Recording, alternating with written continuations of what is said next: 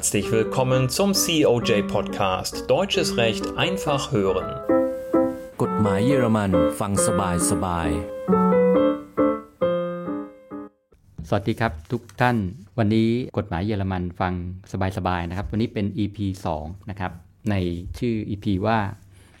แอบถ่ายรูปใต้กระโปรง ผิดไหมตามกฎหมายเยอรมันนะครับ คือปัญหามันก็น่าจะเกิดจากการที่เดี๋ยวนี้เรามี สมาร์ทโฟนกันแทบจะทุกคนนะครับ แล้วก็การมีสมาร์ทโฟนเนี่ยมันก็ทำให้ง่ายในการที่จะกระทำความผิด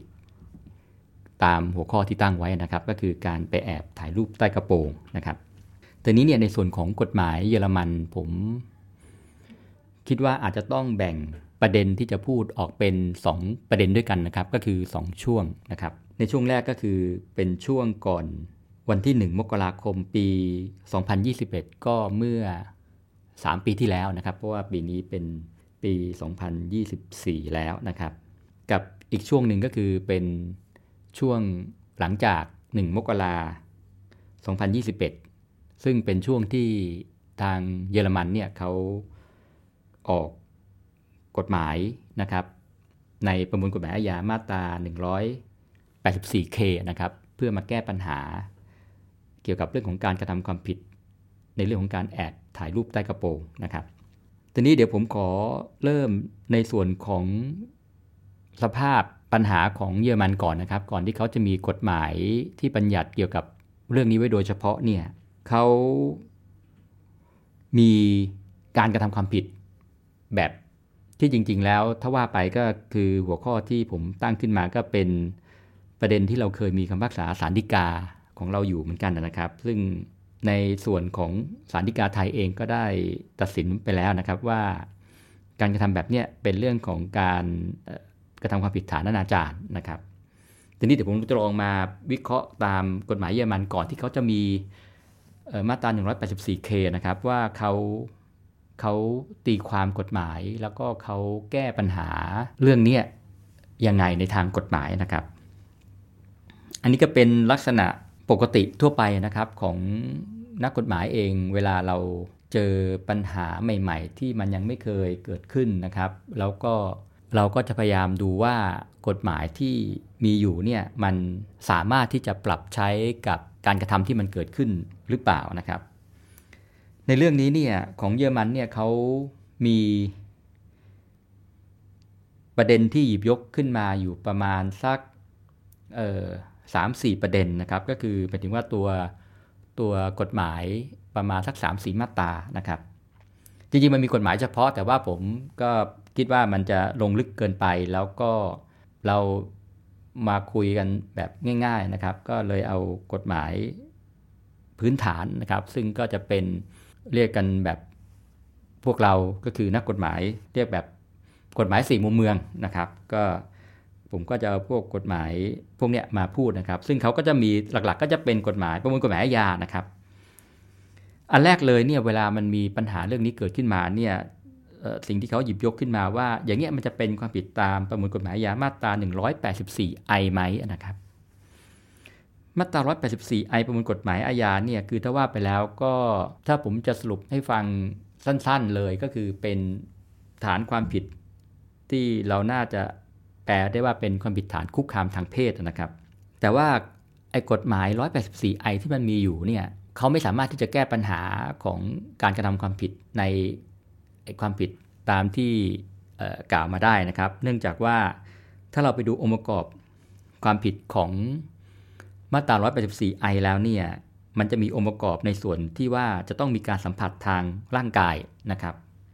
ซึ่งเป็นการสัมผัสทางร่างกายระหว่างผู้กระทำกับเหยื่อนะครับ แล้วในทางตำราเขาก็อธิบายว่าไอการสัมผัสตรงนี้มันไม่จำเป็นไม่จำเป็นนะครับ ว่าจะต้องออยู่ในหรือว่าอยู่นอกคลุมผ้านะครับกับอีกอันหนึ่งที่จะเป็นความผิดตามมาตรานี้ได้เนี่ยก็จะต้องมีมูลเหตุจูงใจในทางเพศด้วยนะครับ แต่ว่าปัญหาตามคำถามที่ตั้งเนี่ยมันไม่สามารถเอามาตรานี้มาปรับใช้ได้ เนื่องจากการกระทำลักษณะแบบนี้มันไม่ได้มีการสัมผัสนะครับ ซึ่งก็ตรงเนี้ยจะไม่ตรงกับแนวของสารดีกาไทยเราที่ตัดสินไปนะครับ ที่สารดีกาไทยไปวางหลักว่าแม้จะไม่ได้มีการสัมผัสก็ตาม ก็ถือว่าเป็นความผิดฐานอนาจารได้ โดยไปอ้างหลักในเรื่องของการประทุษร้ายเนี่ยว่ามันมีไม่ใช่เฉพาะในเรื่องทางกายนะครับ แต่ว่ามีการประทุษร้ายต่อจิตใจด้วยนะครับ อันนี้ก็เป็นเป็นประเด็นที่ที่ทางเยอรมันเนี่ยเขา เขามองว่าในกรณีแบบอย่างเงี้ยมันไม่สามารถที่จะแปลขยายความออกไปได้นะครับ อันนี้คืออันแรก ส่วนอีกมาตราหนึ่งที่เขามีการหยิบยกกันขึ้นมาก็คือมาตราถัดไปนะครับ คือมาตรา 185 ประมวลกฎหมายอาญาเยอรมันนะครับ คือมาตรานี้เนี่ยถ้าว่าไปแล้วก็เป็นความผิดเกี่ยวกับเรื่องของการดูหมิ่นนะครับ ซึ่งลักษณะของการกระทำแบบเนี้ยคือการแอบไปถ่ายรูปใต้กระโปรงเนี่ยคือสารเยอรมันแต่เดิมเนี่ยนะครับเขา มองว่าไอการกระทำในลักษณะแบบเนี้ยเขาถือว่าเป็นความผิดฐานดูหมิ่นนะครับแต่อันนี้ต้องถือว่าเป็นเรื่องในอดีตนะครับ ในปัจจุบันเนี่ยศาลเยอรมันเองศาลฎีกาเยอรมันเองเขาไม่ได้ยึดตามแนวนี้แล้วนะครับ เพราะว่าเขาคิดจากหลักว่าไอการที่จะเป็นความผิดฐานดูหมิ่นได้เนี่ยมันจะต้องต้องแสดงให้อีกฝ่ายหนึ่งที่เราจะไปดูหมิ่นเขาเนี่ยเขาต้องรับรู้รับทราบด้วยนะครับ แต่ว่าลักษณะของการกระทำความผิดในเรื่องของการถ่าย แอบถ่ายรูปใต้กระโปรงเนี่ยมันจะเป็นการกระทำในละที่ว่าไม่ให้อีกฝ่ายรับรู้นะครับ เพราะฉะนั้นมันก็จะจะไม่เข้าหลักของมาตรา 185 พอไม่ผิดทั้ง 184i นะครับไม่ผิดทั้ง 185 แล้วเนี่ยเขาก็มาดูว่า มันมีมาตราอีกมาตราหนึ่งนะครับ คือมาตรา 201a นะครับประมวลกฎหมายอาญาเยอรมันเหมือนกันนะครับ คือ อันนี้เนี่ยก็จะเป็นความผิดเฉพาะเจาะจงไปในลักษณะที่เป็นการแอบถ่ายภาพโดยไม่ได้รับอนุญาตนะครับ แต่ว่าไอ้ความผิดฐานเนี่ยมันก็มีองค์ประกอบอีกลักษณะหนึ่งก็คือว่าไอ้การแอบถ่ายภาพ โดยไม่ได้รับอนุญาตเนี่ยที่จะเป็นความผิดตามมาตรา 201a วงเล็บหนึ่งเนี่ยมันจะต้องอออยู่ในที่โลฐานด้วยนะครับ เหตุผลก็เนื่องจากว่าไอ้มาตรานี้หรือว่ากลุ่มความผิดมาตรา 201A เนี่ยเขาอยู่ในหมวดเกี่ยวกับเรื่องของการ คุ้มครองสิทธิความเป็นส่วนตัวนะครับ ซึ่งจะต่างจากมาตรา 184I ที่ผมพูดไปก่อนหน้านะครับ ซึ่งเป็นเกี่ยวกับเรื่องถ้าเทียบกับบ้านเราแล้ว ก็คือเป็นเรื่องเกี่ยวกับความผิดเกี่ยวกับในหมวดทางการกระทำความผิดเกี่ยวกับทางเพศนะครับทีนี้มาตรา 201A เนี่ยเขาอยู่ในหมวดเรื่องการคุ้มครองความผิดต่อส่วนตัวเนี่ยเพราะฉะนั้นเนี่ยเขาก็เลยไปวางองค์ประกอบว่าจะผิดตามมาตรานี้ได้เนี่ยมันจะต้องเป็นการกระทำในที่โลฐานนะครับ เพราะฉะนั้นเนี่ยที่โลฐานตามทั้งคำอธิบายทางตำรา แล้วก็ตามแนวคำภาษาของศาลเนี่ยมันก็จะมีตัวอย่างที่เขาหยิบยกขึ้นมานะครับก็อย่างในห้องน้ำห้องซาวน่าห้องเปลี่ยนเสื้อผ้านะครับ แต่ว่าตรงเนี้ยเขาบอกว่าไม่รวมถึงในที่สาธารณะ หรือว่าถ้าเทียบแบบบ้านเราก็คือที่สาธารณสถานนะครับ เพราะว่าเขามองว่าเวลา เราไปอยู่ในสถานที่ดังกล่าวแล้วเนี่ยคืออยู่ในที่สาธารณสถานแล้วเนี่ยมันก็ต้องเป็นที่คาดหมายได้ว่าเเราอาจจะถูกที่จะแอบถ่ายภาพได้นะครับ ซึ่งตรงนี้ก็ไม่ใช่เป็นสิ่งที่มาตรา 20A 201A เนี่ยเขาประสงค์จะคุ้มครองสารดีกาไทยเองในดีกาที่ผมพูดเอาไว้เนี่ยในดีกาเรื่องนั้นเอง ซึ่งเหตุเกิดในห้องตรวจคนไข้นะครับสารดีกาเราเองก็มองว่าไอ้ห้องตรวจคนไข้เนี่ยก็ ก็ไม่ใช่ที่โลหฐานนะครับ ก็ถือว่าเป็นที่สาธารณสารนะครับตอนนี้มาตราสุดท้ายเนี่ยที่เขาหยิบยกขึ้นมาว่าไอการกระทำแบบเนี้ยมันน่าที่จะผิดตามกฎหมายเยอรมันได้เนี่ยมันก็อออยู่ในกฎหมายอีกฉบับหนึ่งครับไม่ใช่อยู่ในประมวลกฎหมายอาญากฎหมายฉบับนี้เนี่ยผมผมแปลเป็นไทยคือภาษา เยอรมันเขามีคำย่อนะครับ คือเขาเรียกโอวิเกนะครับก็ O W I แล้วก็ตัว G นะครับ ซึ่งความผิดฐานนี้ถ้าจะเทียบกับบ้านเราแล้วก็คือ คือกฎหมายล่าสุดนะครับที่เราที่เรามีมาก็คือพรบว่าด้วยการปรับเป็นพินัยนะครับ ซึ่งถ้าว่าไปแล้วโมเดลของพรบว่าด้วยการปรับเป็นพินัยของเราที่ประกาศใช้ไปเมื่อปี 65 นะครับ ก็เท่าที่ผมอ่านเนี่ยเขาก็ใช้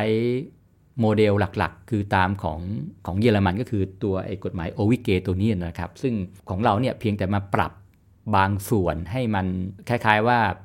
ให้มันเหมาะสมกับกับบ้านเราบางส่วนก็ไม่ได้เอาของเยอรมันมาทั้งหมด แต่ว่าโดยโดยโครงส่วนใหญ่แล้วนะครับ ก็แทบจะจะลอกเข้ามานะครับ แต่นี่ในมาตรา 118 ของโอวิเกเนี่ยเขาบอกว่า มันจะเป็นความผิดถ้าจะเทียบกับประมวลกฎหมายอาญาของเราแล้วเนี่ยผมคิดว่าน่าจะเทียบได้กับมาตรา 397 นะครับ ซึ่งอยู่ในส่วนของความผิดหลูโทษนะครับ คือถ้าจะแปลเป็นไทยก็อาจจะแปลว่าเป็นความผิดฐานกระทำการรบกวน หรือก่อให้เกิดอันตรายแก่ สังคม และทำให้เกิดความไม่สงบสุขขึ้นในสังคมนะครับ แต่คือพูดอย่างนี้แล้วมันก็คือฟังดูแล้วมันก็งงๆนะครับ ท่านลองไปดูไอ้ ประมวลกฎหมายอาญามาตรา397เนี่ยผมคิดว่าไอ้มาตรา 118 ของโอวิเกเยอรมันเนี่ยมันพอจะเทียบกันได้นะครับ เพราะฉะนั้นเนี่ยการแอบถ่ายรูปใต้กระโปรงโดยลักษณะของการกระทำมันเนี่ยก็ถือว่าเป็นการเป็นการทำให้เกิดความไม่สงบ ความไม่เรียบร้อยขึ้นในสังคมแล้วนะครับนี่ก็ถือว่าเป็นความผิดตามมาตรานี้ได้ แต่ปัญหามันคือจะผิดตามมาตรานี้เนี่ยมันมี ประเด็นที่น่าคิดอยู่ 2 กรณีนะครับ อันแรกเลยเนี่ยเราต้องมานั่งตั้งคำถามก่อนว่าไอ้ลักษณะของการกระทำความผิดที่เป็นการแอบถ่ายรูปใต้กระโปรงเนี่ยความร้ายแรงที่มันเกิดขึ้นกับสังคมเนี่ยเราเราจะจัดให้มันอยู่ในกลุ่มของความผิดพินัยนะครับ ซึ่งโดยหลักการแล้วเนี่ยเขาก็ถือว่าเป็นความผิดอาญาเล็กๆ น้อยๆนะครับ หรือเราจะถือว่ามันเป็นความผิดอาญานะครับ โดยเนื้อเนื้อแท้ของมัน ไอการที่ที่เราจะมาบอกว่าโอเคผิด 118 ของโอวิเกก็จริงนะครับ แต่ว่าสัดส่วนของความเสียหายที่มันเกิดขึ้นกับสังคมเนี่ยถ้าเรามองว่าไอการกระทำในลักษณะแบบเนี้คือการแอบถ่ายรูปใต้กระโปรงเนี่ยมันเป็นความร้ายแรงที่เกิดขึ้นนะครับ แล้วก็เป็นสิ่งที่สังคมไม่ไม่ควรที่จะยอมรับนะครับ ถ้าเป็นแบบนี้แล้วเนี่ยมันก็ควรที่จะ ไปจัดลำดับให้อยู่ในลักษณะของการเป็นความผิดอาญานะครับ ไม่ควรที่จะเป็นความผิดทางพินัย ถ้าเราบอกว่าทำแบบเนี้ยผิดทางพินัยตาม118 โอวิเกเนี่ยมันก็มันก็จะไปขัดกับอีกหลักหนึ่งนะครับ ก็คือหลักในเรื่องของโทษเนี่ยมันจะต้องได้สัดส่วนกับความร้ายแรงของการกระทำความผิด เมื่อไอการแอบถ่ายรูปใต้กระโปรงเนี่ยมันน่าจะมีความร้ายแรงในลักษณะที่เป็นความผิดทางอาญาแล้วเนี่ยเราก็ไม่ควรที่จะ ไปจัดให้มันอยู่ในความผิดของกลุ่มความผิดพินัยนะครับ อันนี้คือคือคือประเด็นแรกนะครับ ส่วนอีกประเด็นหนึ่งเนี่ยเขาเขาก็บอกว่าจริง ๆ แล้วเนี่ยมาตรา 118 ของโอวิเกเนี่ยเขาเขาไม่ได้คุ้มครองตัวปักเจชนเป็นหลักนะครับเขาคุ้มครองเขาคุ้มครองสังคม ความสงบเรียบร้อยของสังคมเป็นหลักนะครับ ส่วนเเรื่องของปักเจกคน ปักเจกชนแต่ละคนเนี่ยมันเป็นเรื่องของการคุ้มครองโดยอ้อมเท่านั้นนะครับอันนี้คือคือปัญหาของเยอรมันที่เขาเกิดขึ้น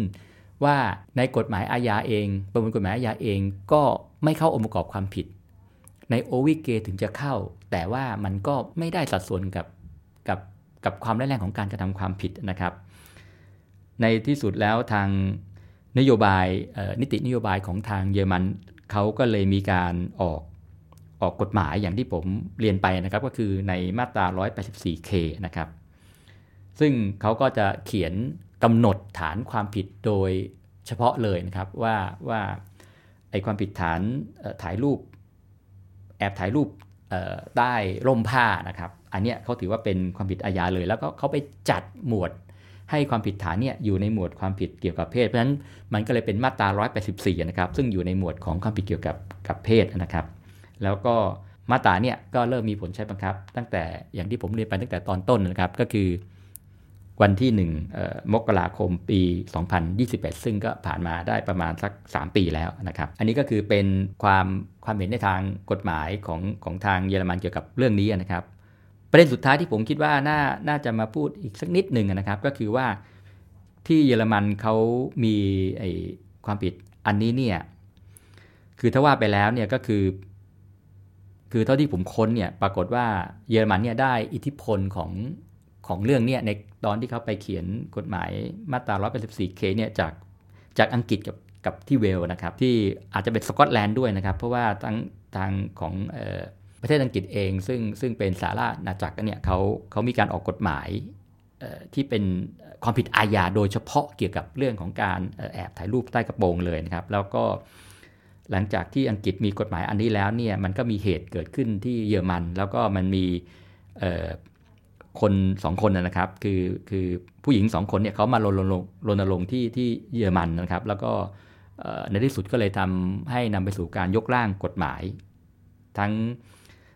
จากหลาย ๆ มลรัฐนะครับ ไม่ว่าจะเป็นที่ Bayern Baden หรือว่าที่ Bayern ที่ Baden-Württemberg ที่ Nordrhein-Westfalen แล้วก็ที่ Saarland นะครับแล้วก็ในที่สุดแล้วเนี่ยในส่วนของรัฐมนตรียุติธรรมของรัฐบาลกลางนะครับของสหพันธรัฐเนี่ยเขาก็มีการเสนอร่างกฎหมายนะครับในเรื่องนี้นะครับแล้วก็นำไปสู่มาตรา 184K ที่ผมได้ได้ได้เรียนไปนะครับอ้ออีกอันนึงลืมพูดไป คือจริง ๆ แล้วเนี่ยมันมี แนวตัดสินของศาลด้วยนะครับ ที่ที่ที่นวลแบกนะครับ ที่นวลแบกเนี่ยเขาตัดสินว่าจริงๆเขาตัดสินไว้เมื่อเมื่อวันที่นะครับ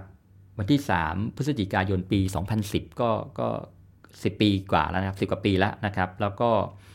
แล้วก็เขาเขียนไว้ในคำพักษาเลยว่าไอ้ไอ้ไอ้การแอบถ่ายรูปใต้กระโปรงแบบเนี้ยมันในเยอรมันเนี่ยมันไม่มีกฎหมายมันอยากเป็นความผิดตามที่ผมเรียนไปในเบื้องต้นนะครับ ว่าเขา บอกว่าในประมวลกฎหมายอาญาเนี่ยมันมันมันไม่มีนะครับ เพราะฉะนั้นเนี่ยเขาก็เลย